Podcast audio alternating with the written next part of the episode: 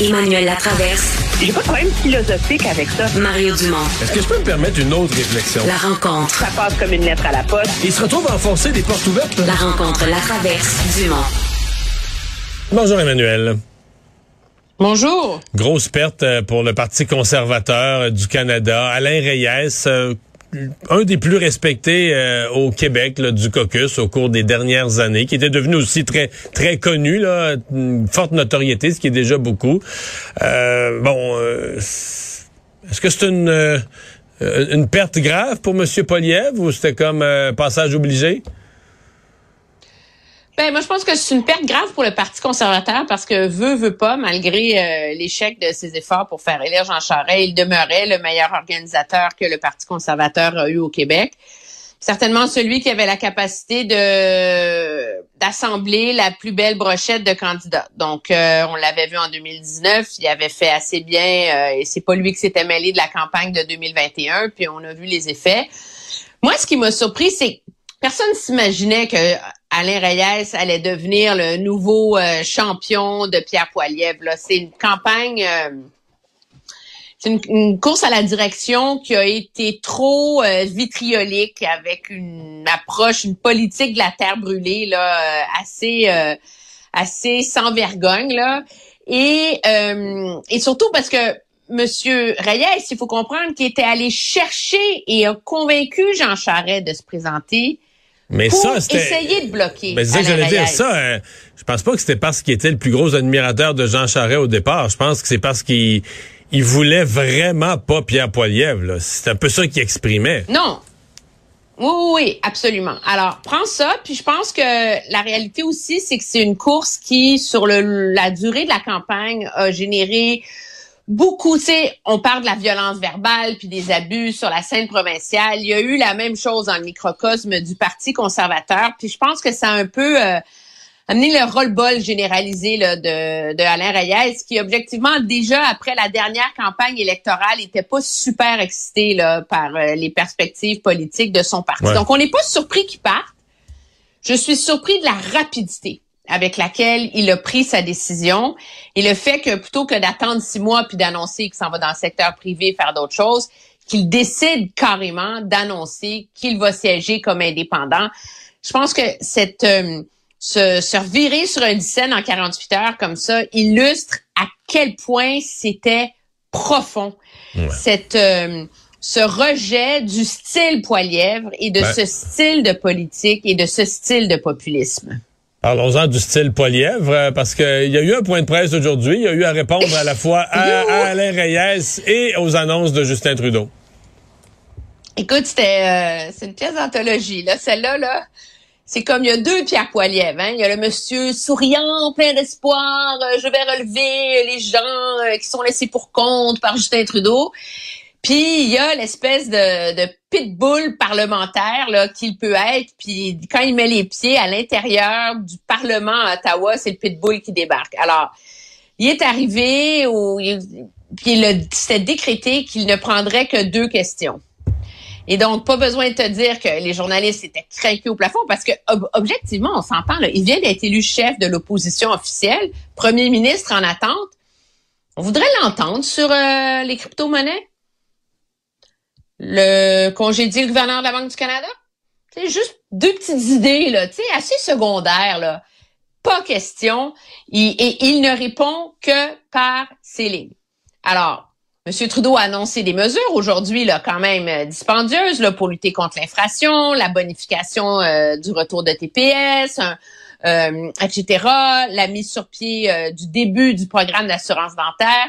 Lui, c'est M. Trudeau doit s'engager à baisser les taxes et les impôts. C'est la seule façon de lutter contre la just inflation. C'est comme s'il répétait son discours partisan. Alors, tu pouvais lui demander est-ce qu'il fait beau dehors? Qu'est-ce qu'il te répondait? Monsieur Trudeau doit baisser les impôts. Il ne fait rien pour l'inflation. Il met de l'huile sur le feu. Même que quand on lui a demandé de réagir au départ d'Alain Reyes, il n'aura jamais ce qu'il a répondu. Monsieur Reyes a renoncé à lutter contre l'inflation de Justin Trudeau. Je l'avais pas vu celle-là.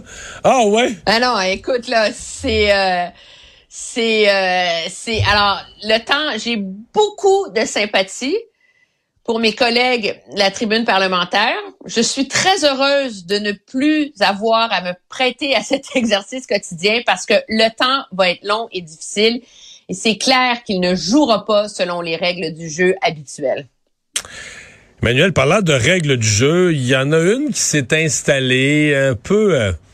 Une tradition, je sais pas si le mot s'applique, partie par Madame Marois, mais qui avait été faite au départ pour embarrasser l'adversaire, en tout cas, de divulguer ses actifs. Aux États-Unis, c'est la, c'est la mode, c'est la pratique, mais ici au Québec, euh, dans une campagne électorale, tous les chefs doivent divulguer tout ce qu'ils ont comme avoir et comme dette, donc ce que ça donne comme actif net, euh, qui nous a permis de voir aujourd'hui que M. Legault n'est plus le plus riche des chefs politiques, c'est Dominique Anglade.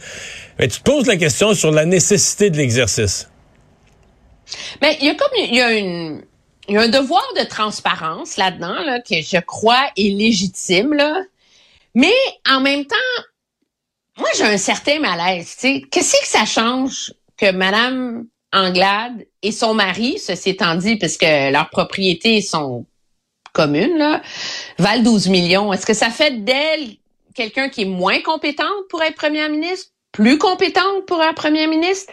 Est-ce que c'est est-ce que ça fait d'elle quelqu'un? C'est comme si ça ça amène un regard de de suspicion autour de ça. Puis on l'a vu, tu sais, Gabriel Nadeau-Dubois était mort de rire lui aujourd'hui. Là, il est le plus pauvre de la gang, juste 140 000 dollars d'actifs. Fait que lui il est capable de dire, vous voyez, je pense que mes adversaires, il y aurait les moyens de payer euh, mon impôt pour les ultra riches. Alors, qu'est-ce que ça ajoute au débat politique? Je n'en suis pas certaine. Puis la preuve que même les politiciens ont un malaise avec ça, c'est une des raisons pour lesquelles M. Legault est moins riche qu'avant, c'est qu'il a fait un don très généreux là, de plus d'un million de dollars là, à une cause? ou quelque chose X à une cause. Puis on lui a demandé c'était quoi, puis il a répondu assez du tac au tac en disant écoutez là, j'ai-tu droit à un minimum de ma vie privée là? Puis ça me mais je suis curieuse de toi t'entendre là-dessus. Ben moi, euh, je, sincèrement, j'ai toujours la première fois que ça a été fait jusqu'à aujourd'hui, je me suis un peu habitué, mais j'ai jamais été d'accord avec ça. Jamais, j'ai jamais été d'accord. J'ai jamais trouvé que c'était nécessaire. En même temps, je comprends les chefs. Une fois qu'il y en a un, ton, là sont cinq. Une fois qu'il y en a un ou deux qui le font, ben ça met une pression sur les autres. Euh, qu'est-ce que t'as à cacher? C'est toujours la fameuse question au nom de la transparence. Ah oui, qu'est-ce que t'as à cacher? Mais c'est pas ça que t'as de quoi cacher. tu, te prêtes au service public. Euh, déjà, tu vas, si le premier ministre, il y a toute une série de déclarations de conflits d'intérêts s'il est actionnaire de compagnie, n'importe quoi, tout ça doit être déclaré, dans certains cas mis dans des... Mais est-ce que tu dois, devant le public, est-ce que le public doit savoir combien vaut ta maison, combien vaut un bloc appartement? moi, je suis pas de cette école-là. Je suis pas certain que ce soit nécessaire du tout.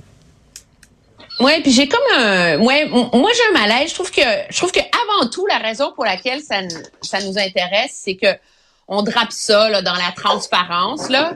Mais objectivement, c'est du voyeurisme. Ben oui, c'est tellement C'est d'essayer de savoir jusqu'où un tel est riche ou moins ben riche, ou plus riche. Puis ça, c'est le fun. Puis je vois pas en quoi ça alimente la qualité du débat public en ce moment mais bon, ça a l'air qu'il faut s'y soumettre, là, puis que je suis pas dans Tu parles de curiosité. Tu parles de curiosité et de voyeurisme, trompe-toi pas, là. Je suis convaincu que dans tous les médias, ça va être les textes les plus lus. À la fin de la journée, ça va être les textes les plus lus. Les plus... Ben oui, tout le monde va cliquer là-dessus pour aller voir combien ils valent. C'est, on est toutes blettes, là. C'est comme dirait ma mère, on est blettes, on veut savoir. Hey, Emmanuel, merci, à demain. on est blettes. Au revoir. Bye.